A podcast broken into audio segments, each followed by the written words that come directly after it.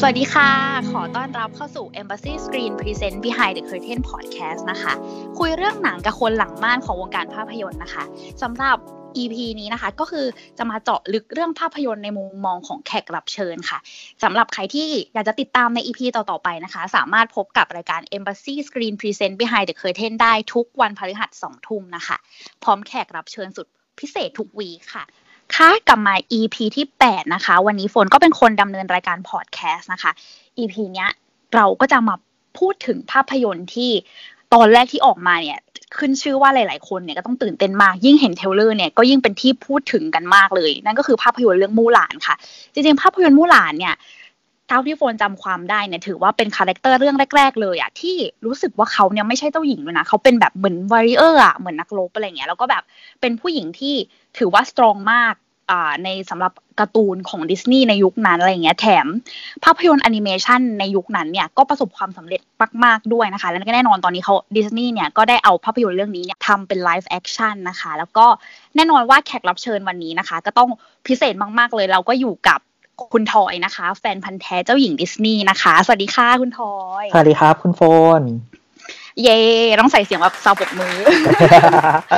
คือต้องบอกก่อนว่าจริง ๆ เนี่ย คุณทอยเนี่ย คือเมื่อกี้ก็คุยกับคุณทอยไปแล้วว่าจริงๆอะโฟนอยากคุยกับคุณทอยมานานมากแล้ว เพราะว่า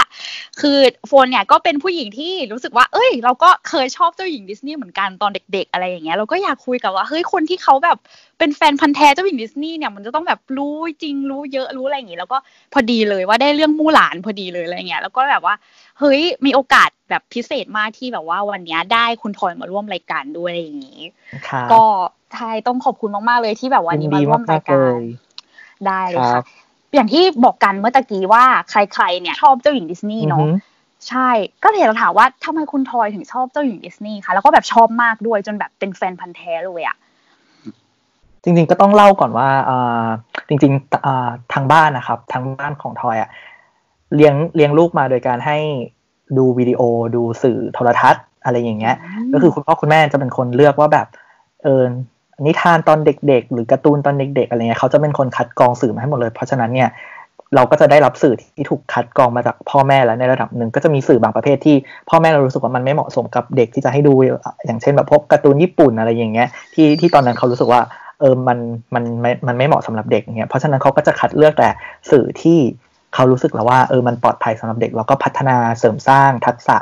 เหมาะให้เหมาะสมกับวัยเรา ซึ่งซึ่งดิสนีย์เนี่ยก็เป็นแอนิเมชันเป็นการ์ตูนที่พ่อกับคุณพ่อกับคุณแม่เราเนี่ยเลือกให้เราดู เพราะฉะนั้นเนี่ยช่วงในในช่วงวัยเด็กเนี่ยเราก็จะได้ดูแต่แอนิเมชันของดิสนีย์มาเรียกได้ว่าแบบเยอะมาก ๆเลย เพราะว่าในยุคนั้นนะเนาะดิสนีย์มันก็คือเป็นเป็นเจ้าอ่าเป็นคนที่แบบผลิต content เกี่ยวกับแอนิเมชันเกี่ยวกับเด็กอะไรอย่างเงี้ยเยอะอยู่แล้ว เพราะฉะนั้นเนี่ยทอยก็จะได้ดูแอนิเมชันของดิสนีย์เนี่ยเยอะมากๆมาก ๆ แต่ว่าสาเหตุที่ที่ทำไมถึงชอบเจ้าหญิงดิสนีย์เนี่ย อาจจะเป็นเพราะว่าหนึ่งคือทอยมีน้องสาว แล้วเวลาที่ทอยกับน้องดูด้วยกัน มันก็จะเป็นการ์ตูนประมาณนี้อยู่แล้วอะไรเงี้ยใช่เป็นเราก็เป็นการ์ตูนร่วมทุกข์ร่วมสุขในวัยเด็กใช่เป็นการ์ตูนที่แบบเออเราเราพี่น้องอะไรเงี้ยดูด้วยกันแล้วเราก็เอออินไปด้วยกันกับมันได้ แล้วก็บวกกับทอยเนี่ยเป็นเด็กในยุคเกิดปีหนึ่งเก้าเก้าสามซึ่งมันจะเป็นยุคที่ซึ่งมันจะตรงกับยุคที่ดิสนีย์อะสร้างแอนิเมชันเกี่ยวกับเจ้าหญิงดิสนีย์ออกมาเยอะพอดีในช่วงนั้น ไม่ว่าจะเป็น The Little Mermaid Beauty and the Beast Aladdin มู่หลาน Pocahontas พวกห้าเรื่องเนี้ยก็คืออยู่ในยุคที่ทอยเป็นเด็ก แล้วก็กำลังโตพอดีเพราะฉะนั้นเนี่ย เราก็รู้สึกว่าเราอะได้ดูเรื่องพวกนี้มาตั้งแต่เด็ก ค่อนข้างเยอะแล้วก็ค่อนข้างหลายรอบ มันก็เลยทำให้เราเนี่ยซึมซับตรงนี้เข้ามา แล้วพอทอยโตขึ้น เราเองมีความสนใจตอนเด็กๆเราอาจจะสนใจว่าเนื้อเรื่องมันสนุกอย่างนั้นอย่างนี้แต่พอทอยโตขึ้นมาเนี่ย เราเริ่มรู้อยากอินไซต์เราเริ่มสนใจในเรื่องของเบื้องหลังการผลิตมากขึ้น ก็เริ่มแบบเริ่มเริ่มเริ่มเริ่มศึกษาด้วยตัวเอง จนตัดสินใจเลือกเรียนเข้าคณะแอนิเมชันที่มหาวิทยาลัยเชียงใหม่ ใช่แล้วพอตรงนั้นเนี่ยก็เป็นจุดเปลี่ยนที่ทำให้ทอยอะพอทอยได้เข้าไปเรียนที่นั่นแล้วเราทำให้รู้ว่าเออเบื้องหลังในการผลิตแอนิเมชันอะมันเป็นยังไงทำให้ทอยเนี่ย ย้อนกลับมาดูว่าเอ้ยแล้วหนังเด็กๆที่เราดูอะเขาก็มีเบื้องหลังทำออกมาให้ดูเหมือนกันว่าเฮ้ยกว่าจะเป็นเรื่องนั้นเรื่องนี้เนี่ยมันมีมันมีขั้นตอนมันมี process อะไรบ้าง ซึ่งทำให้เราเนี่ยยิ่งยิ่งประทับใจกับกับขั้นตอนต่างๆ ที่ดิสนีย์เนี่ยดีเทลอินดีเทลกับมันมาก ๆเลยอะครับ ตรงนี้ก็เลยกลายเป็น ใช่ ตรงนี้ก็เลยกลายเป็นจุดที่ทำให้เรารู้สึก impress กับดิสนีย์มาก บวกกับทอยเองเนี่ย ศึกษาประวัติส่วนตัวของ Walt Disney มาด้วยทำให้ทอยรู้สึกแบบชื่นชมบุคคลคนนี้เป็นพิเศษ แล้วก็เหมือนแบบเป็นไอดอลมาก ๆ เลยที่เรารู้สึกว่าแบบเออเรายกย่องแล้วเราก็เชิดชูเขามากประมาณเนี้ยครับ ใช่งั้นแปลว่าจริง ๆ แล้วอะคุณทอยอาจจะไม่ได้ชอบแค่เจ้าหญิง character เจ้าหญิงอย่างเดียว คุณทอยอาจจะชอบหลาย ๆ ตัวของ character ของดิสนีย์ด้วยหรือเปล่าคะเพราะว่าถ้างั้นถ้าชอบคุณ Walt Disney อะไรเงี้ย ใช่ครับ จริงๆก็คือทั้ง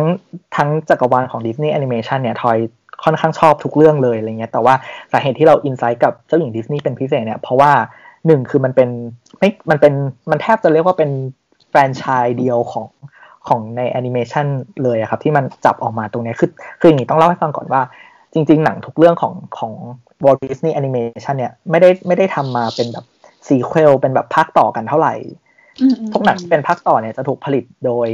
ค่ายรองๆของดิสนีย์ทีหนึ่งจะผลิตออกมาเป็น home video นู่นนั่นนี่อะไรอย่างเงี้ยจะไม่มีเรื่องไหนเลยที่มี sequel ที่ผลิตโดยสตูดิโอหลัก ยกเว้น Frozen สองเรื่องเดียวที่ที่เป็น sequel ที่ผลิตโดย production หลัก เพราะฉะนั้นเนี่ยหนังแต่ละเรื่องเนี่ยมันก็จะมีuniverse ของมันเอง แต่จุดเปลี่ยนที่ทำให้เกิดแฟรนไชส์ Disney Princess ขึ้นมาเนี่ยเกิดจากมีชายคนนึงเนี่ยครับเขาไปเห็นว่าเฮ้ย เด็กๆที่มาดู Disney On Ice เนี่ยทำไมถึงแต่งตัวเป็นเจ้าหญิงคนนั้นคนนู้นคนนี้มา เขาก็เลยเกิดไอเดียว่าเอ้ยงั้นเราก็ grouping หนังที่มันเป็นเรื่องเจ้าหญิงเจ้าชายเนี่ย รวมกัน แล้วก็ขายเป็นแฟรนไชส์ Disney Princess เพื่อขาย merchandiseเพราะฉะนั้นเนี่ย ตรงนี้มันก็เลยเป็นจุดกำเนิดของ Disney Princess ขึ้นมาว่าจริงๆ แล้ว Disney Princess เนี่ยไม่ได้เกิดขึ้นมาเพราะว่าตัว content ของมัน แต่มันเกิดขึ้นมาจากการที่ดิสนีย์เนี่ยต้องการพยายามที่จะทำ marketing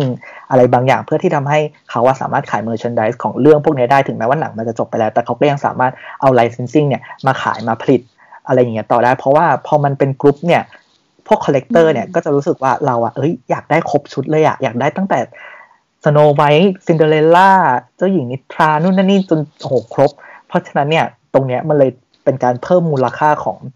ของ content ของเขาได้อะครับ จริง ๆ ก็จริงๆก็แอบคล้ายๆสตาร์วอร์สอยู่กันนะเนี่ยใช่แต่ว่าสตาร์วอร์สก็คือเขาใช่เขาเหมือนแบบเป็นลายเรื่องเดียวกัน แต่ว่าของดิสนีย์เนี่ยคือมันเป็นเหมือนแยก universe กันมาเลยใช่ไหมคะใช่ครับ จริงๆอะแนวความคิดที่จะเอา Disney Princess มารวมกันเนี่ย ไม่ได้เกิดขึ้น ไม่ได้เพิ่งเกิดขึ้นจากจากจากคนคนนั้นนะครับ จริงๆอะเกิดขึ้นมาตั้งนานแล้วตั้งแต่ตั้งแต่สมัยที่แบบอ่าตั้งแต่สมัยแบบยุคแรก ๆ เลย แต่ว่าหลานชายของวอลต์ ดิสนีย์เนี่ยเป็นคนเบรกไอเดียนี้ไว้ เพราะเขารู้สึกว่าแบบเอ้ยหนังทุกเรื่องอะ่ะ มันจบที่ universe ของมัน มันไม่ควรที่จะเอามารวมกัน เพราะฉะนั้นเนี่ยในยุคที่ทายาทของดิสนีย์ยังยังมีชีวิตอยู่เนี่ย ก็เลยไม่เกิดแฟรนไชส์ Disney Princess ขึ้นมาเป็น อย่างนี้แล้วอย่างนี้พอสมมติว่าเราได้ศึกษาแบบ in detail ของดิสนีย์แล้วอะไรเงี้ยอะไรทำให้เราแบบว่าเอ้ยฉันตัดสินใจอยากจะไปแข่งแฟนพันธุ์แท้เจ้าหญิงดิสนีย์ค่ะ จริงๆอะต้องบอกว่ามันเป็นเหมือน timing ในชีวิตด้วยครับ คือตอนนั้นทอยเรียนอยู่ปีสามพอดี แล้วทอยก็กำลังแบบเหมือนกำลังศึกษาหัวข้อเพื่อที่จะทำเป็นตัวจบในปีสี่เนาะแล้วทีเนี้ยรายการอะ ก็เปิดรับสมัคร แข่งขันหัวข้อนี้พอดี ทางทอเองก็รู้สึกแบบว่าเฮ้ยจะไปดีไหมเราก็ไม่ได้รู้สึกว่าเราอะรู้ขนาดนั้นเพราะเราเพราะเราก็เคยดูรายการแฟนมาแท้มาตั้งแต่เด็กเนอะแล้วเราก็รู้สึกว่าแบบเฮ้ยคนที่เขาไปแข่งอะเขาดูเก่งจังเลยทำไมเขาตอบได้ทำไมเขาจำได้อะไรอย่างเงี้ยแล้วเราอะไม่ได้มั่นใจขนาดนั้น แต่ว่ามีคำพูดของเพื่อนคนหนึ่งที่บอกไว้ว่า เออ ถ้าอยากลองอะก็ลองทำไปเลยดีกว่ามาเสียใจทีหลังว่าแบบเอ้ยเรามาดูแล้วเราก็ตอบได้นี่นาแต่ทำไมเราเราไม่ทำแต่ถ้าเราทำไปแล้วอะได้ไม่ได้อย่างน้อย เราก็ได้รู้ว่าเราทำ วันนั้นทอยก็เลยตัดสินใจโอเคสมัครไป แล้วก็นั่งรถจากเชียงใหม่มากรุงเทพคนเดียวเพื่อมาอ่ามามาเรียกว่าอะไรนะ มา audition ใช่ใช่มันต้องมีการ audition ก่อนใช่ไหมคะ แล้วก็ผ่านใช่ครับ เหมือนถ้าทอยจำไม่ผิดเหมือน พี่โปรดิวเซอร์จะบอกว่าเทปเนี้ยเป็นเทปที่มีคน audition เยอะที่สุดเลยเหมือนแบบเกือบสองร้อยคนเลย คนชอบเยอะฝนว่าใช่ไหมใช่ใช่มันเป็นหัวข้อที่แบบคนชอบเยอะอะไรเงี้ยแต่ว่า แต่ว่ารอบ audition ก็ค่อนข้างโหดเหมือนกันขนาดทอยเจอไปแล้วเขารู้แบบอืมแล้วไม่ได้ audition รอบเดียวคือ audition สองรอบอะครับโอ้ใช่ค่อนข้างโหดเลยเหมือนแบบเขาก็พยายามคัดเลือกคนที่มีคุณสมบัติเหมาะสมจริงๆ เข้ามาให้เหลือห้าคนสุดท้ายในรายการตามที่ได้เห็นกันครับ อืมแล้วสุดท้ายคุณทอยก็ ได้ชนะรางวัลใช่สุดยอดแฟนพันธ์แท้เห็นไหมต้องกลับไปบอกเพื่อนนั้นเนี่ยว่าแบบขอบคุณมากเลยนะใช่เพื่อนมาเชียร์ด้วยครับ วันที่แข่ง เออไม่ได้บอกที่บ้านแต่พอแบบอุ๊ยชนะ ตอนแค่ตอนที่รู้ว่าเราชนะสี่คนที่เหลือยังไม่ได้ตอบ final question เพื่อที่จะเอาของรางวัลนะครับ แค่ตอนนั้นก็รู้สึกแบบเออฉัน complete แล้ว ตอนนั้นคือแบบจริงโอ้ยอยากกลับบ้านอยากกลับบ้านไปแบบไปบอกพ่อกับแม่แล้วก็เอ้ยแบบ เนี่ยรายการที่เราดูตอนเด็กๆอะเรามาแล้วเราก็แบบทำมันได้แล้วนะอะไรเงี้ยคือตอนนั้นคิดแค่ว่าเออของรางวัลได้ไม่ได้ช่างแม่งอันนั้นคือแบบเป็นโบนัสละตอนนี้คือเราแค่แบบ เอ้ยเราแบบเราทำได้แล้วอะไรเงี้ยเราแบบเออพิสูจน์ให้เขาเห็นได้แล้วว่าแบบ อืม เนี่ย เราสุดยอดความสามารถจริงๆเออสิ่งที่เราแบบสิ่งที่เราสิ่งที่สิ่งที่หลาย ๆ คนอาจจะเห็นว่า เอ้ยมันเป็นเรื่องเด็กๆเรื่องที่ไม่ได้มีสาระอะไรเงี้ยแต่เราก็ทำให้เขาเห็นได้แล้วว่าเอ้ย ถ้าเราจริงจังเราแบบอ่า หมกมุ่นกับเรื่องอะไรมากจริง ๆ เนี่ย สักวันหนึ่งอะมันก็จะรีวอร์ดเรากลับมาเองเนี่ยครับอืมจริงเนาะจริง ๆนะคะ มันเป็นเรื่องอะไรที่แบบว่า ถ้าสมมติว่าเราแบบทุ่มเทกับอะไรสักอย่างหนึ่งเนาะอืมมันเป็นรีวอร์ดกับมันจริงใช่ใช่แล้วอยากถามมากเลยว่า เนี่ยชอบหลายตัวก็จริงเชี่ยวชาญหลายตัวก็จริงแต่มันจะต้องมีหนึ่งในตัวที่เป็นในดวงใจมากๆสีอะไรอย่างเงี้ย แบบ เห็นแล้วก็ต้องตามซื้อเก็บหรือต้องแต่งเป็นตัวนั้นๆอะไรอย่างเงี้ยค่ะ มีใครพิเศษไหมคะ ที่แบบเป็นเจ้าหญิงโปรดดิสนีย์ของคุณทอยนี่ครับจริงๆอ่าทอยจะชอบแอเรียลเป็นพิเศษเลยถ้าได้ดูในรายการก็จะเห็นเนาะว่าทอยก็แต่งเป็นแอเรียลตอนตอนไปแข่งเหมือนกันในสาเหตุที่ชอบแอเรียลเนี่ยก็ อย่างแรกอย่างที่บอกไปก็คือเหมือนแบบเราอะโตมากับแอเรียลเนาะช่วงเด็กๆอย่างเงี้ยมันก็เป็นแอเรียลเนี่ยสร้างขึ้นในปี 1989 แต่ว่าเขามาทำเป็นเหมือนแบบปรับปรุงคุณภาพทำออก edition ใหม่อะช่วงที่ทอยกำลังโตพอดีคือทอยเกิดปี 1993 แล้วเขาออก edition ใหม่ประมาณปี 1995 นะถ้าทอยจำไม่ผิดอะไรเงี้ยเพราะฉะนั้นเนี่ยทอยก็จะได้ดูเรื่อง The Little Mermaid เนี่ยมาตั้งแต่เด็ก ๆ เลยแล้วเราก็รู้สึกว่าเฮ้ยความแฟนตาซี ความว่ายน้ำความนางเงือกความ mermaid อะไรเงี้ยมันแบบ มันมัน impress เรามาก ๆ เลยอย่างเงี้ยครับเพราะฉะนั้นเนี่ยทอยก็จะแบบชอบแอเรียลมากเวลาไปดิสนีย์ที่ที่ญี่ปุ่นเนี่ย park แรกที่จะไปเลยคือดิสนีย์ซีเพื่อที่เราจะได้เข้าไปถ่ายรูปกับแอเรียลแล้วก็ไปถ่ายรูปกับอ่า Mermaid Grotto Grotto เนาะที่เป็นปราสาทรูปเปลือกหอยของของดิสนีย์ซีถ้าใครที่เคยไปแล้วอะไรเงี้ยตรงนั้นมันเหมือนเป็นแบบ destination ของคนที่ชอบ The Little Mermaid มาก ๆ เลย โอ้ยเข้าใจเลยอะอ๋ออันนี้คุณทอยทำงานอะไรอยู่อะคะ อ่าเป็นโปรดิวเซอร์เป็น animation producer ครับอ๋อให้กับบริษัทอะไรอะคะถามได้ไหมอ่าบริษัท Igloo Studio ครับ เป็นบริษัททำแอนิเมชันเลย ไม่แน่ใจคุณโปนเคยดูเรื่องเก้าศาสตราไหม ดูดูดูเก้าศาสตราใช่ เรื่องนั้นแหละที่บริษัททอยท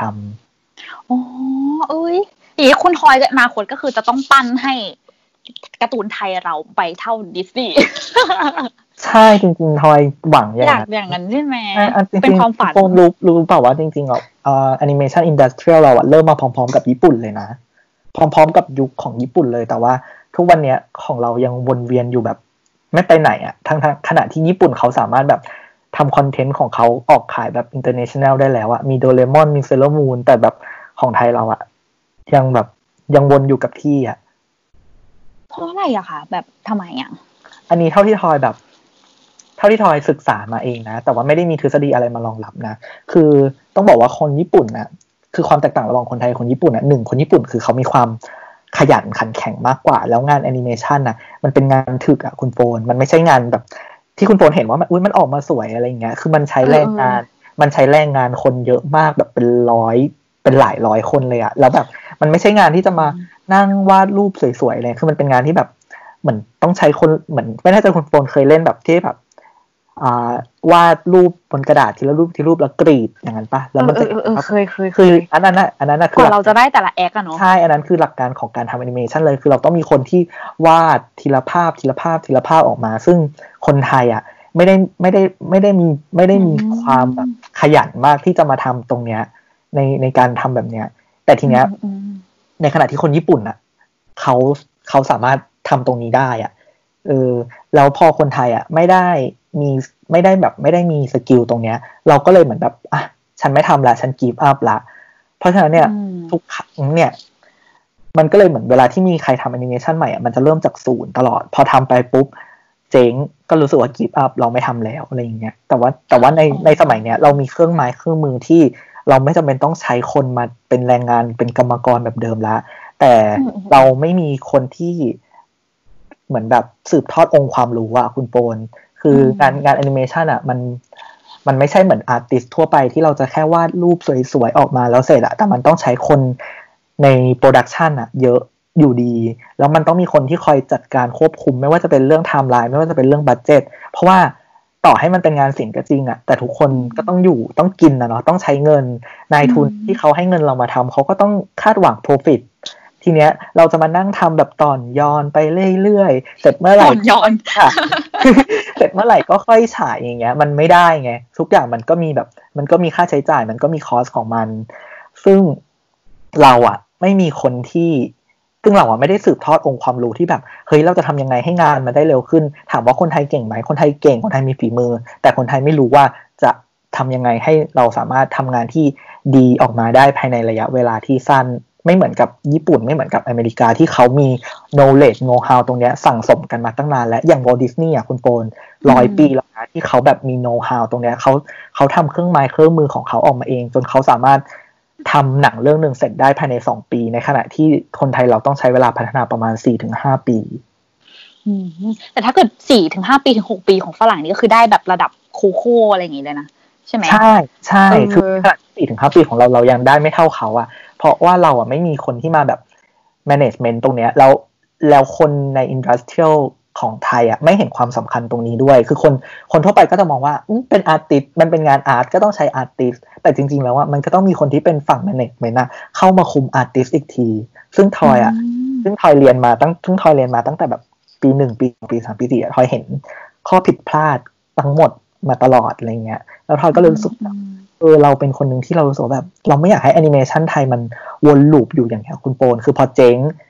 แล้วไงมีคนที่อยากทำขึ้นมาใหม่ ก็ต้องเริ่มจากศูนย์ใหม่เลย ไม่รู้เหวไม่รู้เหวอะไรเลยเริ่มเริ่มแบบแบบคลำทางในที่มืดอะไรอย่างเงี้ยแล้วเราจะเมื่อไหร่เราจะไปสู้เมืองนอกได้อะเมืองนอกเขาแบบพัฒนาความรู้เขาสืบทอดกันมาเป็นรุ่นเป็นรุ่น อย่าง animator ของดิสนีย์อะคุณโฟนเขาเป็นตระกูลเลยนะ คือเขาแบบสืบทอดความรู้กันมาแบบจากรุ่นสู่รุ่นในตระกูลเขาเลยอะไม่แน่ใจว่าคุณโฟนรู้จักแบบตระกูลคีนหรือเปล่า คือตระกูลคีนอะเป็น animator ที่แบบเก่งมากของดิสนีย์แล้วเขาก็แบบให้ลูกให้หลานเขาส่งต่อความรู้ให้ลูกให้หลานเขาจนแบบทุกคนอะเหมือนแบบได้เข้ามาทำงานในดิสนีย์เป็น animator เป็นหัวเรือเป็น lead อะไรเงี้ยหมดเลย เพราะว่าตรงเนี้ยเหมือนเขาแบบเหมือนเขาแบบสืบทอดองค์ความรู้กันมาเรื่อยๆอะแล้วแบบมันไม่ได้แค่พอมันไม่ได้แค่แบบสืบทอด พอเด็กรุ่นใหม่ได้องค์ความรู้เก่ามา เขาก็ top up มันขึ้นไปอีกเขาก็แบบพัฒนาพัฒนาพัฒนาขึ้นไปอีกในขณะที่เมืองไทยเราอะแค่จะไปให้ถึงแบบ basic level อะยังยากเลยอะอืมแล้วพอเราเรียนมาอย่างเงี้ย แล้วเรามีความรู้สึกว่าเฮ้ยมันปั้นยากอะไรอย่างเงี้ยเราท้อไหมเราหรือว่าแบบจริง ๆ แล้วคนที่ในทีมงานเนี่ยก็มีอีกหลายหลายๆคนที่จริงๆเราคิดเหมือนคุณทอย ก็แบบเราพยายาม drive อะไรอย่างงี้ แต่ว่ามันก็ต้องใช้ใช่ไหมคืออืมคือทางฝั่ง ในต้องบอกว่าโชคดีที่คนในออฟที่ที่อีกลูอะอืมอืมีวิชั่นเดียวกันกับทอยก็คือเหมือนเราอะอยากจะผลักดันวงการแอนิเมชันอะให้มันแบบไปไกลที่สุดให้ได้เลยในในในในทางของไทยอะอ่าแต่ทีเนี้ยก็อย่างที่ทอยบอกว่าอาร์ติสไทยอะไม่ใช่ว่าเราไม่เก่ง คือเราอะมีความสามารถพอๆกับที่อื่นเลย แต่พอเราไม่มีแมネจเมนที่ดีมาคุมเขาอะครับ มันทำให้คนเก่งๆเหล่าเนี้ย ต้องออกไปทำงานต่างประเทศอะเราจะเห็นเราเราเลยจะได้เห็นว่าแบบอุ้ยคนไทยเออไปร่วมงานกับจริดิงสนีย์คนไทยไปร่วมงานกับมาเวลถ้าทำที่จริงๆอะคนเหล่าเนี้ยสามารถที่จะมาเป็นกำลังให้ทีมคนไทยได้ แต่เพียงแค่ว่าในเราอะไม่สามารถ manage ได้ manage เนอะใช่เราไม่อืมสามารถเนตให้เขาแบบได้ทำงานที่ดีออกมาได้ อาจจะเป็นเพราะอะเรายอมรับว่าเราไม่มีเทคโนโลยีที่ดีพอที่จะแบบรองรับสกิลของเขา เราไม่มีแมネจเมนที่ดี แล้วก็อาจจะเป็นเพราะด้วยเรื่องฐานเงินเดือนอะไรอย่างนี้ด้วยที่ อ่าแน่นอนเขาก็อยากได้เงินเยอะๆอะเนาะแต่ในพวกเนี้ยอืมเขารู้สึกว่าเราอะสามารถพัฒนามันได้ ถ้าสมมติจนถึงวันหนึ่งอะ ที่เราสามารถทำให้แอนิเมชันของเราอะ ยืนทัดเทียมกับ international ได้เพราะทอยรู้สึกว่ามันไม่ยากคุณโฟนคือ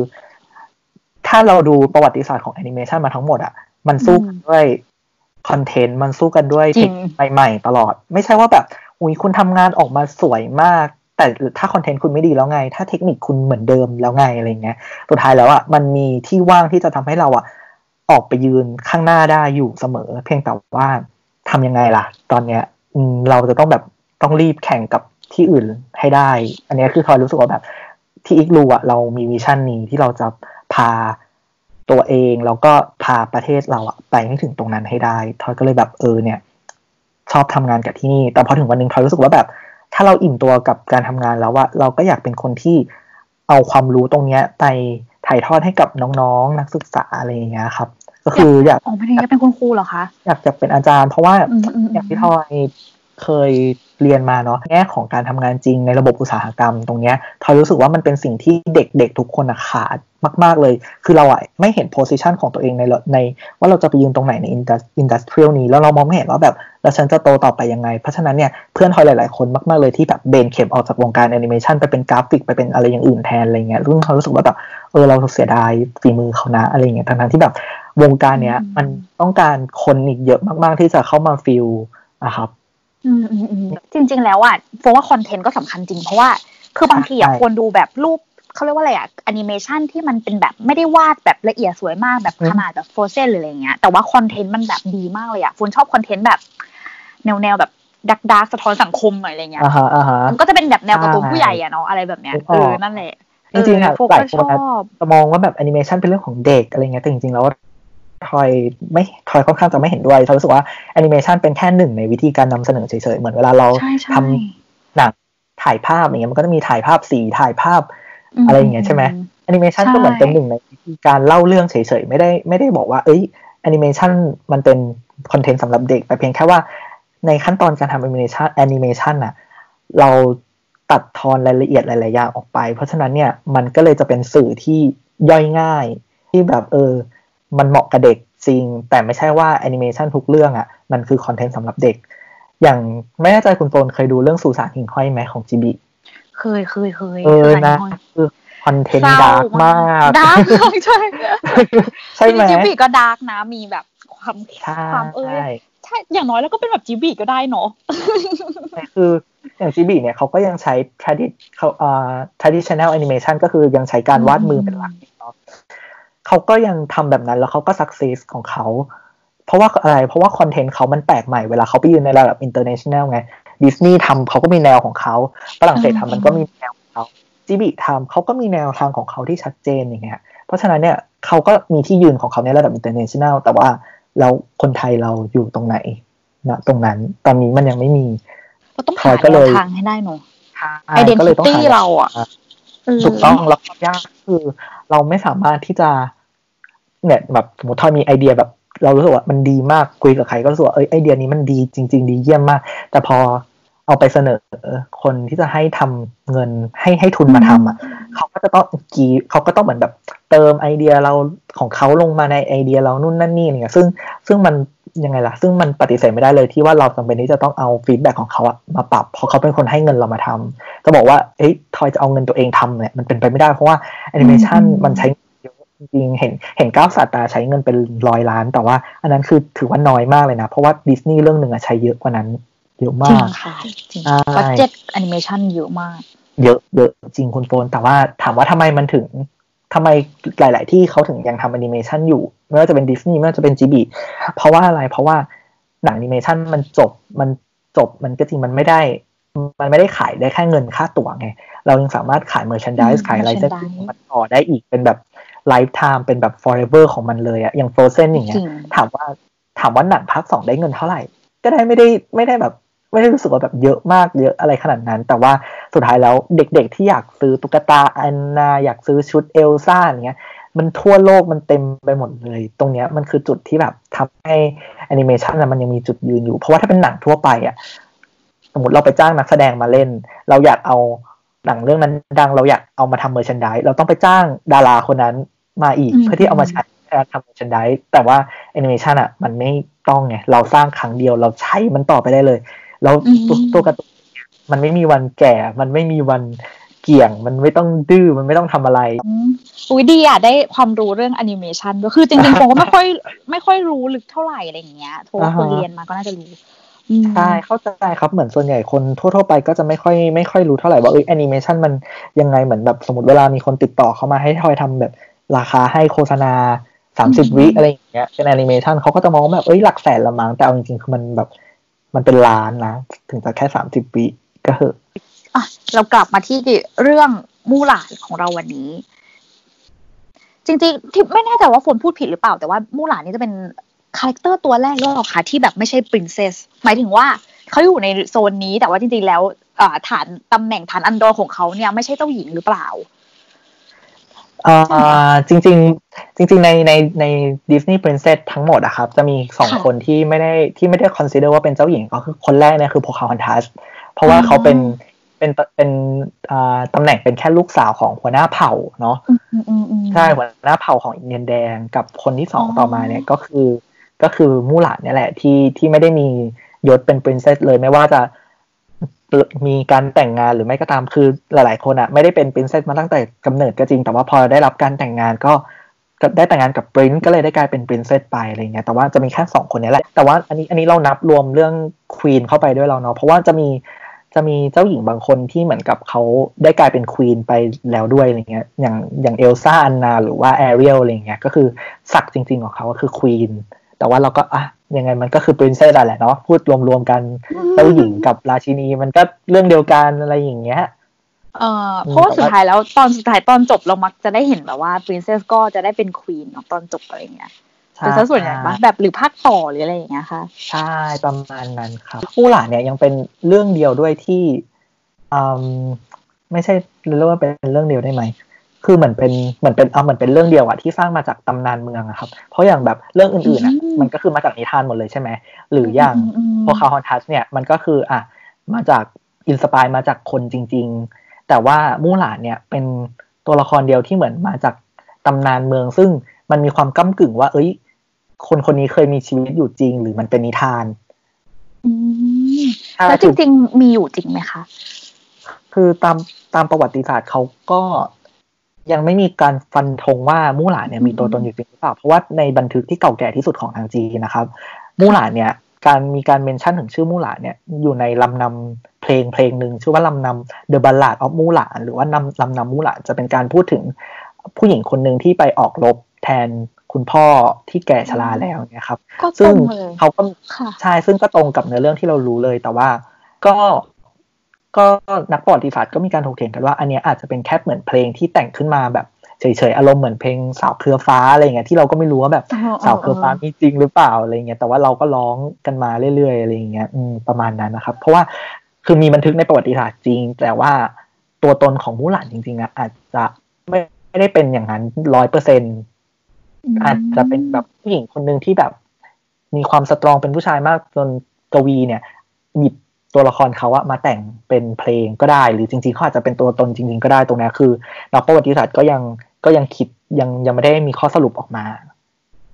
อ๋อค่ะ แล้วก็ไอตัวเรื่องจริงของมู่หลานอันนี้ค่ะ จริงๆ base character ที่ดิสนีย์ดึงไปใช้ในการสร้างเนี่ย จริง ๆ แล้วเรื่องจริงมันมีความเป็นมาไงอะคะจริง ๆ เนื้อเรื่องหลักอะครับมันก็ค่อนข้างเหมือนกับในดิสนีย์เลยก็คือมู่หลานเป็นเป็นผู้หญิงที่ออกไปออกรบแทนคุณพ่อที่แก่ชราแล้วเนาะ ออกรบกับศัตรูทำชื่อเสียงกับกอบกู้ประเทศชาติอะไรอย่างเงี้ย แต่ว่ามันจะมีจุดต่างเล็กๆ น้อยๆอะไรเงี้ยก็อย่างเช่นว่าแบบจริง ๆ แล้วครอบครัวมู่หลานเขาว่ากันว่าจริง ๆ แล้วก็มีชายอยู่ในตระกูลด้วย แต่ว่าเหมือนน้องชายเนี่ยจะอายุน้อยมากๆเลยอะไรเงี้ยแล้วมู่หลานก็เหมือนจะมีพี่สาวด้วยแต่ในแอนิเมชันปีหนึ่งเก้าเก้าแปดคือเราเห็นว่าเป็นผู้หญิงใช่มู่หลานเป็นลูกคนเดียวเลยอ่าใช่ แล้วก็แล้วก็จุดจุดอีกจุดหนึ่งที่ค่อนข้างแตกต่างจากในแอนิเมชันของดิสนีย์เลยก็คืออ่าเขาว่ากันว่าตอนจบเนี่ยจักรพรรดิเนี่ยจักรพรรดิเนี่ยอยากให้มูหลานเนี่ย มาเป็นนางสนม อยากได้มูหลานเนี่ยมาเป็นแต่ว่ามูหลานเนี่ยปฏิเสธ ใช่ มูหลานเนี่ยก็เลยก็เลยฆ่าตัวตายต่อหน้าจักรพรรดิตรงนั้นเลยอะไรอย่างเงี้ยโหดมากใช่จักรพรรดิก็แบบ ช็อกช็อกไปเลยแต่แบบเหมือนแบบโอ้ยชอบผู้หญิงคนนี้มากก็เลยแบบ แต่งตั้งให้ยศอะไรอย่างเงี้ยให้ให้ยศตอนตายไปแล้วอะไรเงี้ยเลย อันนี้ก็เหมือนเป็นแบบอีกจุดหนึ่งที่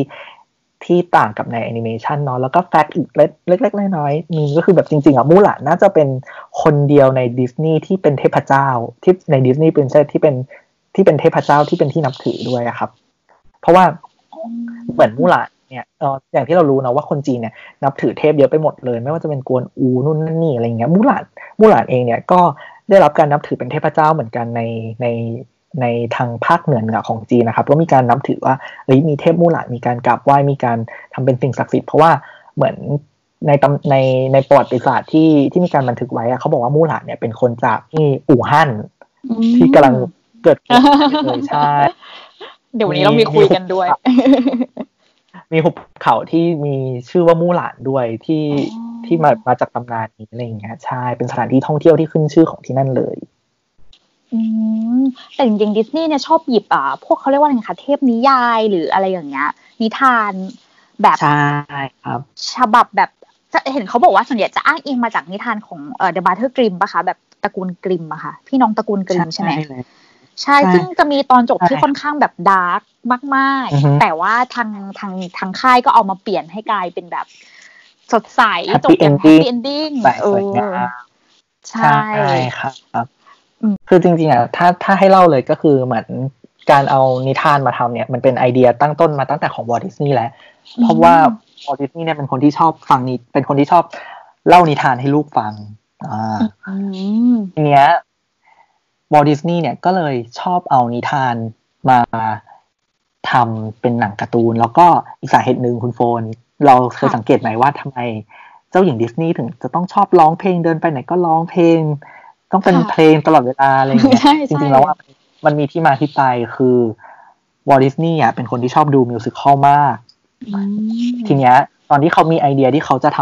ำแอนิเมชันที่เป็นภาพยนตร์เรื่องแรกอะ ก็คือ Snow White เนี่ย เขาอะ ตัดสินใจเลยว่า เอ้ย ภาพยนตร์เรื่องแรกของเขาอะจะต้องเป็น musical เพราะฉะนั้นเนี่ยnorm ของการทำหนังออกมาเป็น musical เนี่ยมันเลยกลายเป็นเอกลักษณ์หนึ่งของดิสนีย์ไปแล้ว ไม่ใช่ว่า ไม่ใช่ว่าแบบเอ้ยเจ้าหญิงดิสนีย์ต้องแบบอุ้ยร้องเพลงนู่นนั่นนี่แต่ว่ามันเหมือนแบบเป็นเอกลักษณ์ในการทำหนังของดิสนีย์ว่าเอ้ยเขาอยากทำออกมาในลักษณะของ musical เหมือนเราดูสี่แผ่นดินอย่างเงี้ยเราไม่เราไม่ทำไมเราไม่ question ว่าทำไมแม่พลอยออกมาร้องเพลงอะไรอย่างเงี้ยจริงๆแล้วมันคือ type หนึ่งของหนัง ที่ต้องเป็น musical แค่นั้นเองเลย ใช่เราเคยดูด้วยนะนี่ไม่แน่ใจไอ้นามา Saving Mr. Bank ป่ะคะที่เป็นคนแต่งอ่าอะไรนะ Mary Poppins ใช่ไหม ใช่ครับท้ายแล้วเนี่ยวอลดิสนีย์เนี่ยก็ใช้ทักษะในการเล่านิทานของตัวเอง ขายโปรไฟล์บริษัทคุณนายแบงค์ยอมอืมให้เอามาใช่จำได้อยู่ว่า ขายใช่ขายยากมากเลยนะ แกเป็นคนแบบร้านมากใช่คนแบบ อย่างนั้นแหละที่เราเห็นในหนัง ทีนี้พอพูดกลับไปเรื่องมู่หลานปีอือฮึ1998 จริงๆ ภาพยนตร์เรื่องนี้ก็เป็นอะไรที่สร้างชื่อเสียง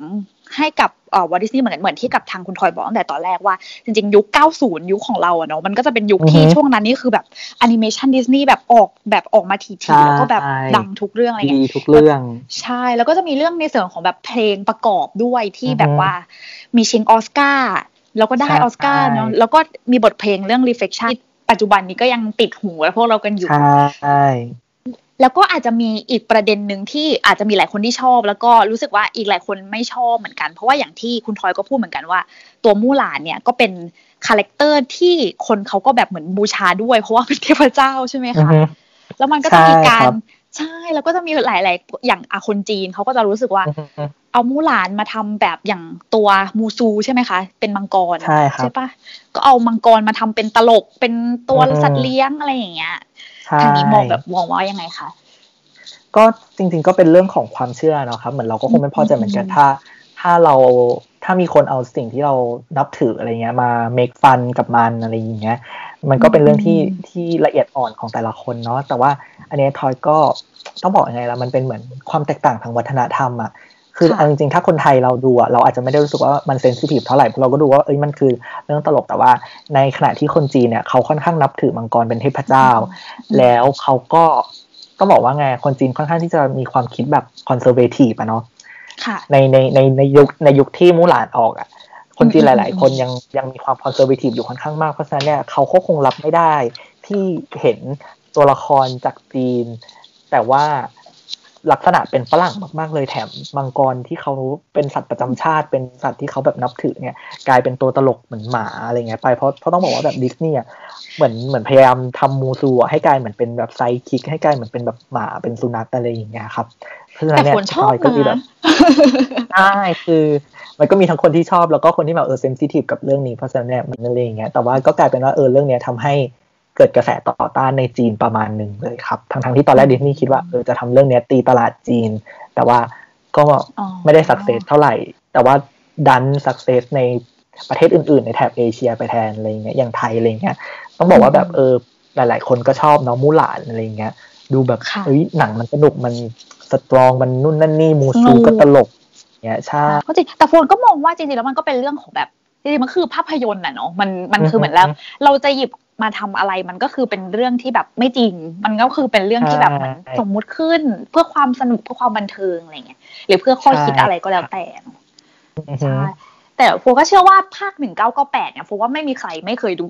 ต้องมีทุกคนแบบรุ่นใหม่หรือว่าเด็กอาจจะเป็นรุ่นเราหรือรุ่นก่อนเราอะไรเงี้ยก็คงต้องรู้จักเคยผ่านตามาต้องเคยดูอย่างน้อยสักครั้งนึงแหละ ใช่ต้องเคยดูมาก่อนแล้ว เพราะฉะนั้นถ้าเราคุยไปเนี่ยก็คงจะไม่สปอยเท่าไหร่ก็ใช่ทุกคนก็คงจะรู้เนื้อเรื่องมู่หลานกันอยู่แล้วว่าแบบเออเนื้อเรื่องมันเป็นยังไงมายังไงจบยังไง ก่อนที่เราจะแบบไปตัวไอ้ live action เลยนะคะ ก็อย่างที่คนอื่นรู้ๆกันว่าจริง ๆ แล้วภาคเนี้ยพอเราออก trailer มาเนี่ย มันจะมีความแบบแตกต่าง กว่าแอนิเมชันค่อนข้างอย่างเห็นได้ชัดเลย แล้วก็การประกาศตัวละครอะไรอย่างเงี้ยคือตอนแรกที่มีการประกาศนักแสดงออกมาอะไรเงี้ยคนก็จะพยายามจับว่าโอ้อันนี้คือตัวนี้ในการ์ตูนนะ อันนี้คือตัวนี้นะอะไรเงี้ยแต่พอทุกอย่างมันออกมาหมดหรือบางตัวหายไปหรืออะไรเงี้ยค่ะ อันนี้แบบอาจจะอยากให้ทางคุณทอยเล่าให้ฟังนิดนึงอะไรเงี้ยค่ะว่าแบบภาคนี้จริงๆแล้วเนี่ยมันยึดกับแอนิเมชันมากแค่ไหน แล้วมันเป็นลักษณะแบบไหนคะ หรือว่าอ้างอิงจากเรื่องจริงยังไงตามประวัติศาสตร์หรือเปล่าอะไรเงี้ยค่ะ ก็อันนี้ท่ายังไม่ได้ดูหนังเหมือนกันเนาะครับ แต่เท่าที่จากข้อมูลจากจากข้อมูลที่ที่ที่ศึกษามาก็เหมือนภาคนี้ยังไงก็ยังมีความเป็นมู่หลานของดิสนีย์อยู่ เพียงแต่ว่าดิสนีย์เองก็พยายามที่จะแก้ตัวในในข้อผิดพลาดที่เคยทำไว้ในปี 1989 ครับ ไม่ว่าจะเป็นการเอามังกรมาเมคฟันอะไรเงี้ยทางดิสนีย์ก็เปลี่ยนจากการใช้มังกรเนี่ยเป็นนกฟีนิกซ์แทน เพราะว่าจริงๆอะมังกรถือว่าเป็น symbolic ของจักรพรรดิเนาะของของของเพศชายทีเนี้ยด้วยความที่ด้วยความที่มู่หลานเป็นผู้หญิงเนี่ยเขาก็เลยเลือกที่จะเปลี่ยนจากตัวมังกรเนี่ยเป็นนกฟีนิกซ์ซึ่งเป็นซึ่งเป็น symbolic ของเพศหญิงแทนนะครับ หรืออ๋อมันมีอย่างมีที่มาอย่างนี้นี่เองใช่หรือไม่ว่าจะเป็นการถอดถอดอรูปแบบของหนังออกจากจากเดิมเนี่ยที่มู่หลานปี 1989 เนี่ย เราจะเห็นว่ามันเป็น musical เนาะร้องพงร้องเพลงอะไรกันนู่นนั่นนี่ แต่ว่า ในเวอร์ชันใน live action เนี่ยเขาก็มีการประกาศออกมาแล้วว่า เออไม่ไม่เป็นไม่เป็น musical แน่นอน ซึ่งก็ทำให้แฟนๆดิสนีย์หลายคนเนี่ยออกมาบ่นโอดครวญกันมากเฮ้ยเรายังไงล่ะ ฉันรอฟัง reflection อยู่แต่ในใจทอยอะ เชื่อว่ายังไงก็คงมีเพลง reflection ออกมาอยู่แล้วอยู่ใน end credit อะไรอย่างงี้เปล่า ใช่ไหมอาจจะมีอาจจะมีอยู่ในเนื้อเรื่องด้วยซ้ำเพราะว่าเอาจริง ๆ อย่างเรื่องซินเดอเรลล่าที่เป็น live action นะครับอันนั้นก็ไม่ได้เป็นมิวสิควลนะ ถ้าถ้าถ้าทุกคนดูดีๆอะเรื่องนั้นก็ไม่ได้เป็นมิวสิควลนะ แต่ว่าก็ยังมีเพลงสอดแทรกอยู่ในหนังอยู่ เพราะว่าเพราะมันก็ไม่ขอสารภาพบาปว่า ไม่เคยไม่เคยดูรู้เปล่าซินเดอเรลล่าภาคที่ลิลลี่เล่นใช่ไหมคะลิลลี่อ่าใช่ใช่ใช่ครับอย่างอย่างภาคนั้นก็ไม่ได้เป็นไม่ได้ทำออกมาเป็นมิวสิควลแต่ว่าก็มีหรืออย่างมาเลฟิเซนเนี่ย ก็ไม่ได้เป็นมิวสิควลนะ แต่ก็ยังมีการใช้เพลง Once Upon a Time เข้ามาในบางช่วงของหนังก็ใช้เป็นเพลงในการโปรโมท ใช่โอ้ยพูดถึงมาเลฟิเซนต์ลองเลื่อนนิดนึงก็แบบรู้สึกว่าตอนแรกที่เราดูอะไรเงี้ยเรารู้สึกแบบภาคแรกนะ เรารู้สึกว่าเฮ้ยมันมันคือแบบว่าดีมากเลยอะ คือโฟมไม่เคยรู้แง่มุมของแบบเรื่องของมาเลฟิเซนต์หรืออะไรเงี้ยคือในแอนิเมชันคือโฟมอาจจะคิดว่าจริงๆนางก็เป็นตัวร้ายใช่ไหมแล้วมันก็จะมีเหมือนอีกาอะไรอะหัวใหญ่ๆเกาะอะไรอย่างเงี้ย แต่ว่าเขาเหมือนเอามาขยายความผ่านมุมมองด้านนี้อะไรเงี้ยซึ่งมันแบบเซอร์ไพรส์มาก ก็เป็นเหมือน side story แต่จริงๆอะทอยอยากให้มองว่ามาเลฟิเซนกับ Sleeping Beauty ในแอนิเมชันมันเหมือนคนละ universe กันนะครับ เพราะว่าถ้าเอามาเปรียบกันจริงๆแล้วอะมันก็มีหลาย ๆ เรื่องที่มันขัดแย้งกันอยู่อะเพราะว่าใน Maleficent มันก็เหมือนแบบพยายามมองตัวร้ายในแง่ดี แต่ว่าในแอนิเมชันมันก็คือ มันก็ยังยังไงมันก็ยังไม่สามารถลบร้ายใช่ลบล้างที่ว่ามันมันร้ายอยู่เพราะว่า มันก็เห็นว่าร้ายจริง ๆ อะไรอย่างเงี้ย แต่ว่าโอเคมันก็เป็นหนังที่เราก็ดูแล้วเราก็ enjoy กับมัน เราก็สนุกไปกับมันได้ ก็เพราะว่ามันก็ไม่ได้ผิดอะไรที่ที่ดิสนีย์จะเอาหยิบตรงเนี้ยมาเล่น เพราะจริง ๆ คือต้องบอกว่าไงล่ะมาเลฟิเซนเนี่ยเป็นต้นเป็นเป็นสาเหตุเลยที่ทำให้ดิสนีย์เนี่ยตัดสินใจที่จะหยิบหนังเจ้าหญิงดิสนีย์เรื่องอื่น ๆ มาทำเป็น live action อ๋อเพราะมันประสบความสำเร็จใช่ไหมคะใช่เพราะมันประสบความสำเร็จมากจริงๆคือ คือหนัง live action เรื่องแรก ๆ ที่ดิสนีย์ทำอะ มันก็คือในในในยุคใหม่นะ ก็คือ Alice in Wonderland ใช่ไหมที่ทิมเบอร์ตันกำกับ อันนั้นน่ะคือเหมือนอันนั้นน่ะคือเปลี่ยนเนื้อเรื่องไปเลยแค่เอา inspire มาเฉยๆ แล้วมัน success ดิสนีย์ก็เลย เฮ้ย งั้นเราก็เอาเรื่องอื่นมาทำบ้างสิแล้วเขาก็ไปหยิบเรื่อง Sleeping Beauty มา แต่แทนที่จะเอา Sleeping Beauty มาทำเป็นหนังเลย เขาก็คงกลัวว่า เอ้ยหนังมันจะน่าเบื่อ เพราะว่าจริงๆ Sleeping Beauty มันก็เกิดตั้งแต่ ปีโหหกสิบเจ็ดสิบปีที่แล้วเนาะ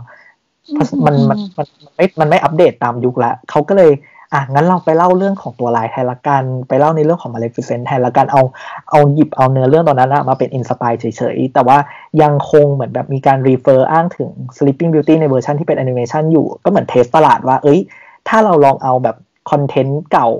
มาผสมด้วยนิดนึงอะคนดูจะเป็นยังไง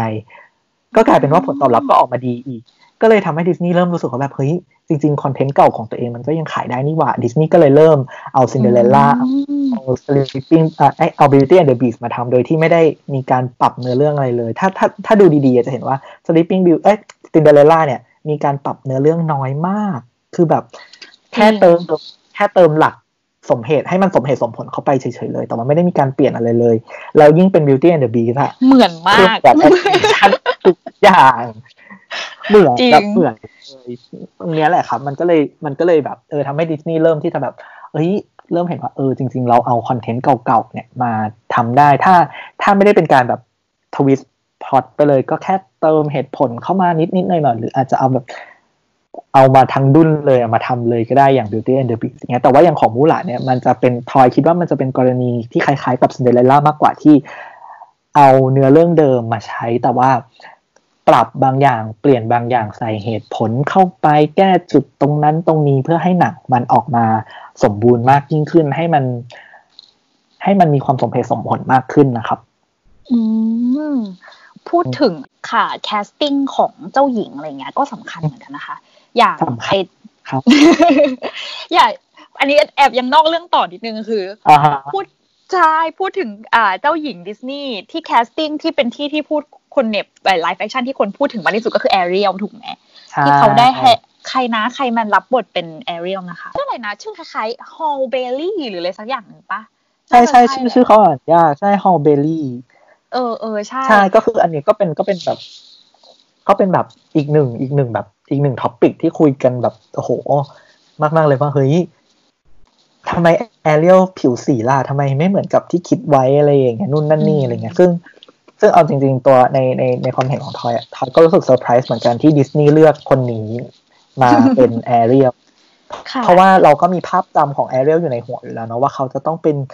แบบไหนยังไงอะไรอย่างเงี้ย ซึ่งพอกลายมาเป็นอืมเป็นคนเป็นน้องคนเนี้ยเราก็แบบเอ้ยค่อนข้างที่จะแบบเซอร์ไพรส์แต่เราไม่ได้รู้สึกว่าเรา anti เท่ากับแฟนๆอีกหลายคนอะไรอย่างเงี้ยเราก็ respect ในในในการตัดสินใจของดิสนีย์เพราะเราก็ไม่รู้ว่าทิศ direction ในการทำ The Little Mermaid เนี่ยเขาจะออกมาเป็นยังไงอย่างที่ทอยบอกก็คือ มันเป็นได้สามกรณีมากๆเลยอย่างตอนนี้ที่ดิสนีย์ทำอันแรกก็คือ เอามาเป็นแค่ inspiration แล้วเปลี่ยนเนื้อเรื่องใหม่ทั้งหมดเลย อันที่สองอืมคือหยิบมาแล้วก็แต่งเติมเสริมเข้าไปนิดหน่อย กับแบบที่สามคือทำเหมือนเดิมทุกอย่างเนี้ยไม่รู้เลยว่าดิสนีย์จะออกมาใน direction ไหน เพราะฉะนั้นเนี่ยทอยก็เลยแบบโอเค เดี๋ยวเรารอดู แล้วพอถึงตอนนั้นดูเสร็จเราค่อยมาวิพากษ์วิจารณ์กันอีกทีว่าดิสนีย์ cast คนออกมาได้เหมาะสมมากแค่ไหน แต่ว่าอย่าง Beauty and the Beast เนี่ย ต้องบอกเลยว่า cast คนออกมาได้ เอาจริงๆทอยทอยรู้สึกว่าเอมมาวัตสันเนี่ยคือไม่สามารถลบเขภาพใช่ คือ appearance เขาเหมาะกับการเป็นเบลนะ แต่เขาก็ยังไม่สามารถลบภาพของการเป็นเฮอร์ไมโอนี่ไปได้เท่าไหร่เอแล้วอเออเออแล้วยิ่งเขามาเป็นเบลทอยทำทอยรู้สึกว่าเอมมาวัสันเนี่ยพยายามที่จะเปลี่ยนบางอย่างในตัวเบลไปคือเอา จริงๆหลายๆคนอาจจะมองว่าอุ้ยเบลเป็นผู้หญิงฉลาด เป็นผู้หญิงที่อ่านหนังสือ แต่ว่า ถ้าพูดถ้าดูกันตามจริงอินไซด์อะเบลไม่ใช่ผู้หญิงที่ฉลาดขนาดในหนังนะครับ จริง ๆ เบลเป็นแค่ผู้หญิงที่ชอบอ่านนิยาย เฉยๆในยุคที่ผู้หญิงไม่อ่านหนังสืออ่านหนังสือไม่ออก เพราะฉะนั้นเนี่ยเบลเลยจะดูว่าเป็นคนเก่งแต่จริง ๆ แล้วเบลไม่ได้ฉลาดเบลแค่เป็นคนที่เป็นผู้หญิงที่เก่งกว่าผู้หญิงทั่วไปในยุคนั้น แต่ไม่ได้ถึงขนาดว่า เอ้ยฉลาดหลักแหลมเป็น inventor อะไรอย่างนั้นนะครับ แต่ว่าเหมือนเอ็มพอเอมมาวัตสันมาเนี่ยเขาเหมือนพยายามที่จะปรับภาพลักษณ์ของเบลให้ดูเป็นคนฉลาดเป็นแบบ wise ดู smart อะไรอย่างเงี้ยครับ ซึ่งซึ่งซึ่งทอยว่าเออก็ไม่ก็ไม่ได้ผิดเท่าไหร่เพราะว่าในยุคนี้เราก็คงอยากจะเห็น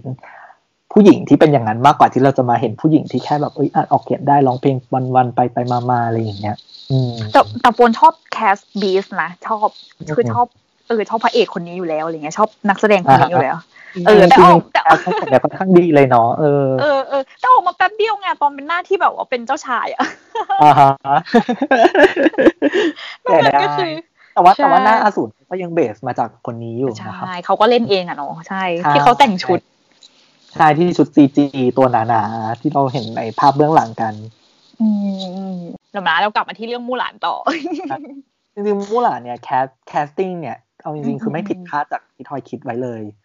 หรอเป็นคือมองภาพว่าต้องเป็นแบบสไตล์แบบหลิวเฟยแต่ฟูว่าเขาสวยไปนะคะ คือจริงๆแล้ว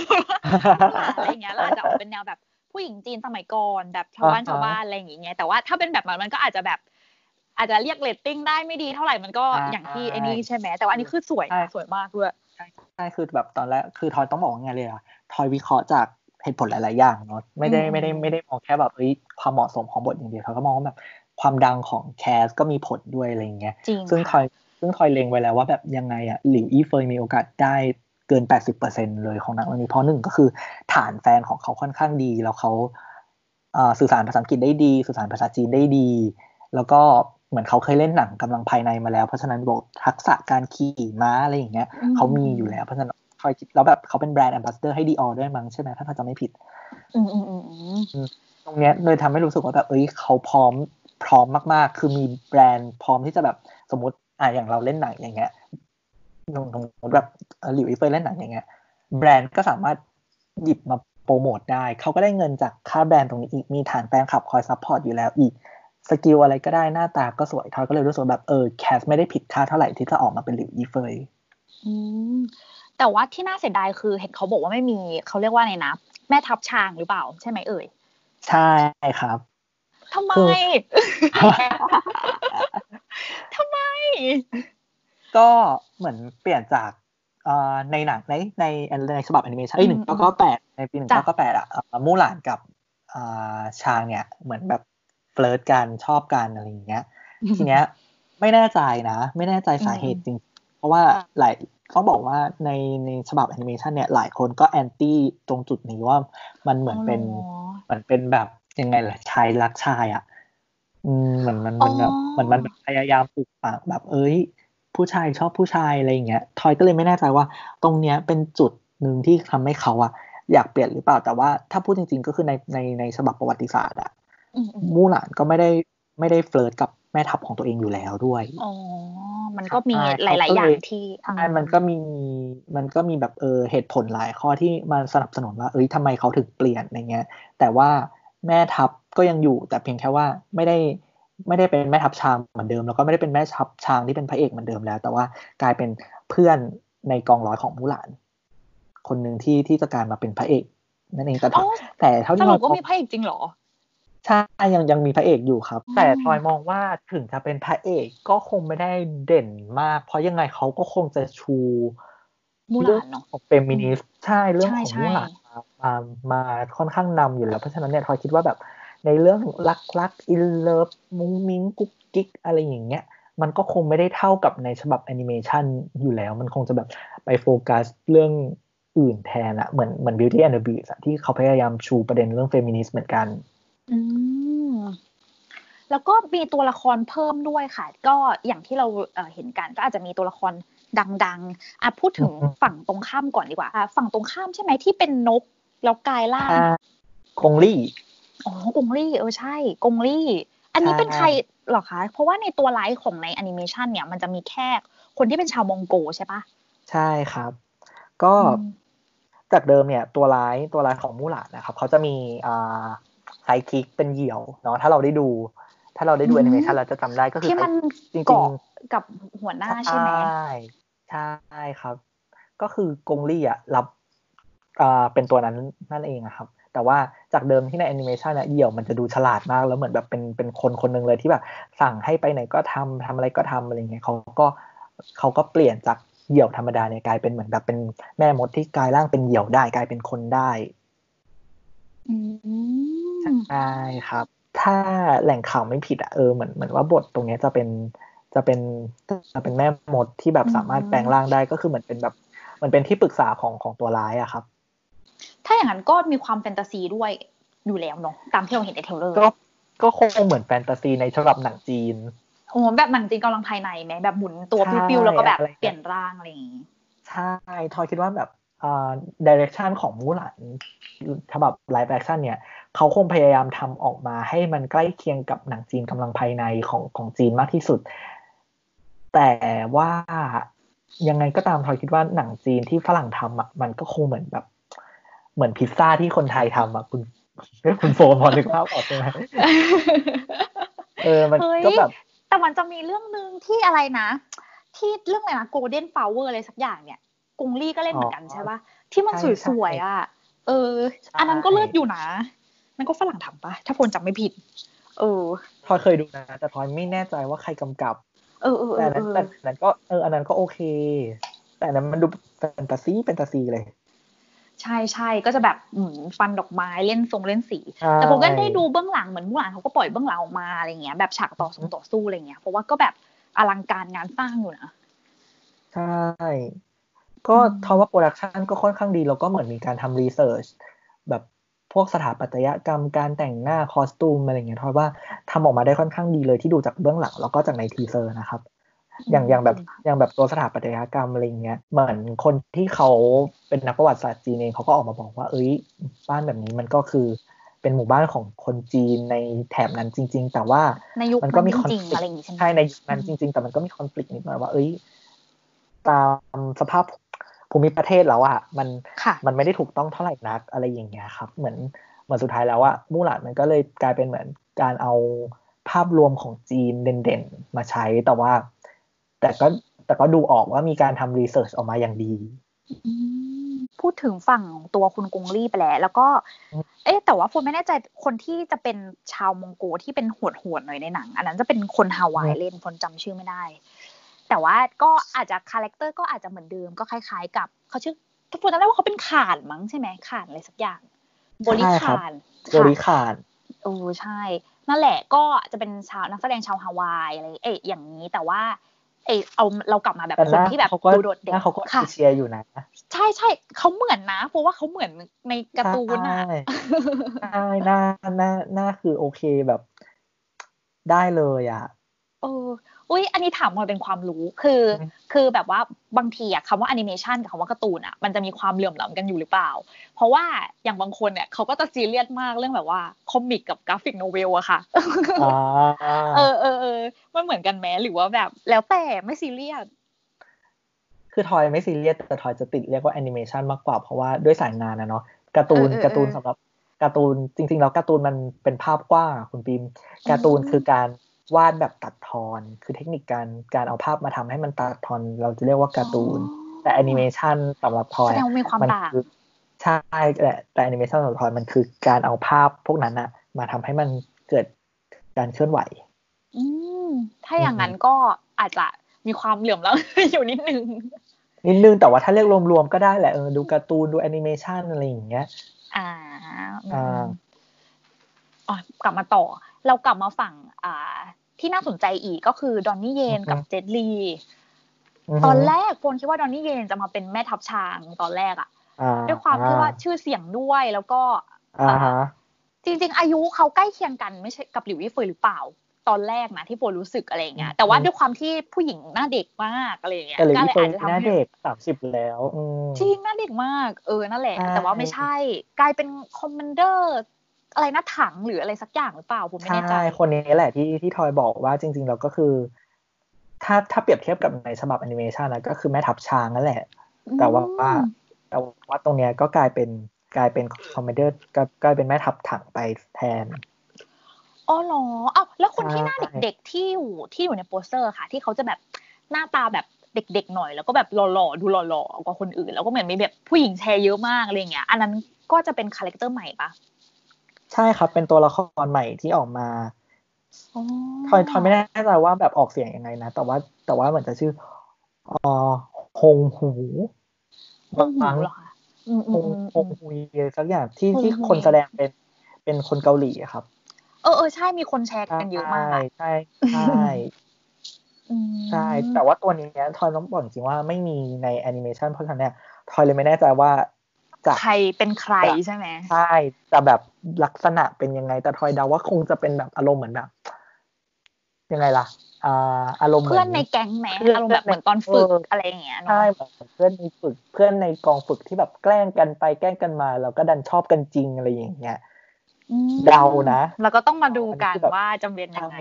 หรือจริงๆมู่หลานนี้อาจจะเป็นเวอร์ชั่นแบบอืฉันตั้งใจมาเพื่อพ่อฉันเลย ฉันตั้งใจมาเพื่อประเทศฉันเลย อาจจะแบบไม่มีเรื่องพวกนี้เลยอะไรอย่างงี้ก็ได้นะอาจจะก็คือเหมือนมีแค่คนนี้เข้ามาแบบเป็นกิมมิคเล็ก ๆ น้อยๆเอามาเป็นตอนจบให้ดูแบบ happy ending นิดนึงไงให้ว่าอย่างน้อยกับหัวใจมีแบบใช่มีความชุ่มชื้นหัวใจดูจบกลับไปแล้ว โอ้ยฟิน อืมแล้วก็มีเจ็ตลี เจ็ตลีนี่คือเฮ้ยเล่นเป็นแบบคมอะไรนะเล่นเป็น emperor ซึ่งแบบว่าจริงๆแกก็ไม่ได้แก่ขนาดนั้นนะแต่ว่าก็ยังมีความแบบ แต่งให้แก่ได้พวกมีความรู้สึกว่าจริงๆแล้วเจ็ตลีกับอะไรนะกับดอนนี่เยนี่รุ่นเดียวกันเลยนะอ่าว่าแบบเจ็ตลีรับบทเป็นอ่าจักรพรรดิเนี่ยเพราะว่าดีนะ ถึงถึงด้วยอายุเขาอะอาจจะไม่ได้ดูแบบ แก่ขนาดนั้นนะแต่ทอยว่าเขาสามารถแบบถ่ายทอดออกมาได้ได้น่าจะดีอะครับ อืม แล้วก็เขาเรื่องของแบบ performanceซ์อะไรอย่างงี้ด้วยเนาะใช่แล้วก็บอกแบบเหมือนเขาเป็นนักแสดงที่ยังไงล่ะ แม่เหล็กอยู่แล้ว ถึงเขาจะออกมา ไม่ได้เยอะมากแต่ทอยรู้สึกว่าเขาจะต้องเขาจะต้องแบบทำให้เรารู้สึกว่าประทับใจแล้วก็แบบตราตรึงได้แน่นอนอะไรอย่างเงี้ยจริงค่ะ เพราะว่าเออที่เขาเป็นดาราแม่เหล็กอะเนาะล่าสุด ล่าสุดไปเลยก็คือเพิ่งมีแฮชแท็กทวิตเตอร์ที่คิดว่าหลาย ๆ คนก็อาจจะได้เห็นอะไรอย่างนี้จริงๆมันเป็นแฮชแท็กที่แบบ viral มากก็คือ boycott Mulan อะไรเงี้ยค่ะ ก็คือเป็นประเด็นที่ว่า คืออันนี้ถ้าเกิดฝนตกหล่นอะไรก็อาจจะเสริมขึ้นมาได้นะคะ ก็ประเด็นที่ว่าหลิวอี้เฟยเนี่ยก็คือได้มีการสนับสนุนตำรวจใช่ไหมคะ ให้สามารถแบบว่าจับคนที่ประท้วงได้เลยอะไรอย่างนี้ใช่ไหมถ้าพูดแบบ อืมใช่ ทีนี้ก็มีหลากหลายเสียงอย่างเช่นฮ่องกง ซึ่งเป็นประเทศที่โดนโดยตรงอะไรเงี้ย ก็ออกมาบอกว่า เออบอยคอรดมูหลานเลยอะไรอย่างเงี้ยค่ะ คิดว่าตรงเนี้ยจะมีผลไหมคะ กับการที่แบบคืออย่างน้อยมันอาจจะมีผลกับฮ่องกง แต่อาจจะขายได้กับจีนแน่นอนอยู่แล้วอะไรอย่างเงี้ยแต่ว่ามันจะมีผลไหมต่อแบบเวอร์ไวแล้ว มันจะทำให้ภาพยนตร์นี้เลื่อนฉายไปอีกหรือเปล่า แล้วก็แบบจะส่งผลต่อรายได้ไหมหรืออะไรอย่างเงี้ยค่ะ ตามที่แบบทางนี้ใช่ จริงๆทอยว่ามูหลานเนี่ยเป็นแบบคำสาปเลยก็ว่าได้เนาะเหมือนตอนที่ดิสนีย์เออเหมือนเหมือนตอนที่เป็นแอนิเมชันทำออกมา ก็แบบโอ้โห โดนกระแส anti จาก mainland ค่อนข้างเยอะเลยอะไรเงี้ยเหมือนดีซีก็ต้องมีบทแมนอะเนาะออกใคร cast ออกมาก็ต้องเป็นแบบคำสาปใช่ แล้วพอทำทำ live action ดิสนีย์ก็คงกะว่าเออเดี๋ยวจะแก้ตัวตอนที่เป็นแอนิเมชันก็ดันโดนเลื่อนฉายตั้งแต่ยี่สิบเจ็ดมีนา ตอนแรกก็จะมาฉายยี่สี่กรกฎาล่าสุดใช่ล่าสุด ก็โดนเลื่อนฉายไปเป็นสิงหาอีกละเนี่ยถ้าไม่เรียกว่าคำศัพท์ก็แบบ อืมยังไงดี แล้วยิ่งมาเกิด แล้วยิ่งมาเกิดกระแสบอยคอรดมู่หลาอีกก็คืออันเนี้ยมันเป็นเหมือนเหมือนยังไงล่ะทอยก็ไม่รู้นะว่าใครใครที่แบบเป็นตัวต้นเหตุแต่ว่า เหมือนก่อนหน้านี้หลิวอีเฟยอะเคยออกมา โพสต์ว่าแบบเออสนับสนุนให้ตำรวจเนี่ยจับกลุ่มผู้ประท้วงที่ฮ่องกงเนาะเหมือนแบบเข้าข้างเข้าข้างจีนแผ่นดินใหญ่เนี่ยทีเนี้ย อ่าคนประเทศทั่วโลกตอนเนี้ย เราปกครองกันด้วยระบบดิโมครซีหรือว่าประชาธิปไตยเนาะเพราะฉะนั้นเนี่ยเขาก็จะรู้สึกว่าเฮ้ยดาราที่ออกมาสนับสนุนเผด็จการหรือคอมมิวนิสต์เนี่ย มันไม่โอเคเท่าไหร่สำหรับเขาอะไรอย่างเงี้ยซึ่งซึ่งต้องบอกว่าแบบคนทั่วไปคนยุคใหม่ทั่วไปในสมัยเนี้ยค่อนข้างเซนซิทีฟกับกับกับกับเรื่องแบบเนี้ยอืม เพราะฉะนั้นเนี่ยมันก็เลยเกิดกรณีแฮชแท็กบอยคอรดมู่หลานเกิดขึ้นในฝั่งอเมริกาค่อนข้างเยอะมาก แล้วก็ในฝั่งฮ่องกงด้วยว่าแบบเออบอยคอรดมู่หลานบอยคอรดมู่หลานอะไรเงี้ยซึ่งก็คงจะปฏิเสธไม่ได้ว่ามันจะต้องส่งผลกระทบกับเรื่องรายได้ มันน่าจะส่งผลกระทบกับเรื่องรายได้อยู่แล้ว เพราะว่า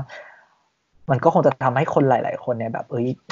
จะไปดูดีไหม แต่ในภาพรวมทอยรู้สึกว่า มันก็ยังมีแฟนๆ ของมู่หลานอีกหลายคนที่อยากจะมองข้ามเรื่องนี้แล้วก็เข้าไปพิสูจน์ว่าแบบเอ้ยฉันเป็นแฟนดิสนีย์อะฉันเป็นแฟนมู่หลานอะ ฉันขอเข้าไปดูสักครั้งหนึ่งเถอะอะไรอย่างเงี้ย จริง จริงแล้วคนก็ใช่ฟงก็อยากดูนะ แบบรู้สึกว่าเฮ้ย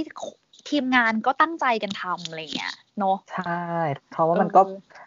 มันก็ปฏิเสธไม่ได้ซึ่งต่อต่อให้เราบอยคอรด หลิวอี้เฟยที่เป็นคนที่เป็นคนนำแสดงเป็นมู่หลานเองก็จริงอะแต่ว่าในเขาก็อยากบอกว่าเออในหนังเรื่องนี้มันก็ไม่ได้มีแค่หลิวอี้เฟยคนเดียวที่ที่เป็น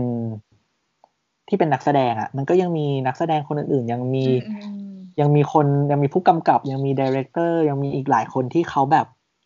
ต้องการการสนับสนุนจากเราอยู่ในในในในครั้งนี้อะไรอย่างเงี้ยครับ ก็ถ้ารู้สึกว่าแบบเออ มันก็ไม่ผิดที่ที่เราจะเกิดที่เราจะ ยังไงอะทำแฮชแท็กนี้หรือหรือเรียกกระแสตอบ หรือเรียกกระแสนี้ขึ้นมาเพื่อที่จะชี้ให้เห็นว่าเอ้ยการเลือกข้างอะ มันก็มีผลต่อต่อแบบต่อวงกว้างต่อภาพลักษณ์อะไรอย่างเงี้ย ทีเนี้ยเออ ก็อยากให้มองในอีกแง่มุมหนึ่งด้วยว่า เออ เรายังมีวิธีอื่นได้อีกไหมในการในการแบบในการแสดงออกเรื่องเรื่องเรื่องตรงเนี้ยเออเพราะว่าตัวนี้มันแบบแอบเซนซิทีฟนิดนึงแบบอ๋อ ใช่ แต่ก็แต่ก็แต่ก็เอาเป็นประมาณว่าแบบเออ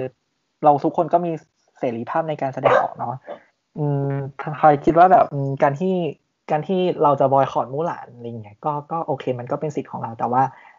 แต่ถ้าถามอย่างทอยเองอะไรเงี้ยทอยก็อยากลองเข้าไปดูอีกสักครั้งหนึ่งว่าเออ ในฉบับ live action เนี่ยที่ออกมาเหมือนแบบเป็นยังไงให้เราลองตัดแบบว่าประเด็นเรื่องว่าอ่าเขาเรียกว่ายังไงดีอะเหมือนนักแสดงเคยมีเรื่องส่วนตัวของนักแสดงเป็นยังไงออกอะไรเงี้ยเราเหมือนดูที่แบบ content อะไรอย่างงี้เนาะ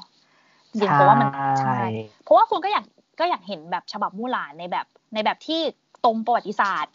มากกว่าด้วยอะไรเงี้ยว่าเอ๊ะมันจะเป็นแง่ยังไงเพราะว่าผมก็มีความรู้สึกว่าขนาดการ์ตูนหรือแอนิเมชันอะไรอย่างเงี้ยมันก็ยังมีความแบบว่า ทำออกมาได้สนุกขนาดนี้เลยอะไรอย่างเงี้ยเราก็ต้องรอดูกันนะคะ ว่าจะเป็นยังไงต่อไปแล้วก็ต้องรอลุ้นนะว่าจะเลื่อนอีกไหม ได้เลย ก็วันนี้ก็จริง ๆ ก็ถือว่าครบทุก อันนี้แล้วก็คนก็ได้รู้เรื่องของแบบแอนิเมชันเพิ่มเติมด้วยเนี่ย ทางนี้ก็เป็นแบบผู้เชี่ยวชาญแบบผู้ที่เรียนรู้มาไอจบมาทางนี้โดยเฉพาะอะไรอย่างเงี้ยค่ะ แล้วก็ได้รู้เรื่องแบบว่าในส่วนของแบบเจ้าหญิง ดิสนีย์ตัวละครอื่นๆ เราก็ได้แถมด้วยนะเนี่ย ตอนแรกนึกว่าจะคุยแต่มูหลานอย่างเดียว ใช่ แล้วก็อย่าลืมไปติดตาม อันนี้มีช่องช่องทางไหนให้ติดตามไหมคะเผื่อทางไหนแบบว่า อยากจะอ่านบทความหรือว่าอยากจะติดตามในส่วนของเรื่องของแบบดิสนีย์ปรินเซสอะไรอย่างเงี้ยค่ะ หรือว่าทางนี้ทำเป็นแบบดิสนีย์อะไรค่ะ ครับ จริงๆ ทอยมีอ่าเฟซบุ๊กแฟนเพจอยู่นะครับ ชื่อว่า Disney Princess Thailand Fan Club เนาะแต่ว่าช่วง ที่ผ่านมาอาจจะไม่ค่อยได้อัปเดตคอนเทนต์อะไรมากเท่าไหร่ เพราะว่าติดภารกิจงานด้วยอะไรอย่างเงี้ยแต่ว่าถ้าถ้าใครอยากแบบฟังคือปกติทอยจะมีไลฟ์สดในเฟซส่วนตัวของทอยอยู่แล้วเนาะถ้าใครที่แบบเอ้ยอยากเข้ามาทักทายมาเซฮายใช่ใช่แบบก็จะมีแบบ topic พูดคุยอะไรเงี้ยแต่ว่าก็อาจจะอาทิตย์ละครั้งอะไรเงี้ยเออเหมือนส่วนใหญ่ก็จะเป็นเหมือนการเมาท์มอยพูดคุยกับเพื่อนมากกว่าอะไรเงี้ยครับ ก็ใคร ใครสนใจอยากเข้ามาคุยกันส่วนตัวก็เข้ามาทักทายที่ Facebook ของทอยได้นะครับเดี๋ยวฝากคุณโฟนแปะให้หน่อยได้ไหมได้เลยค่ะ เดี๋ยวโฟนจะแปะให้ในส่วนของอ่า description ข้างล่าง YouTube แล้วกันเนาะโฟนก็จะเข้าไปดูด้วย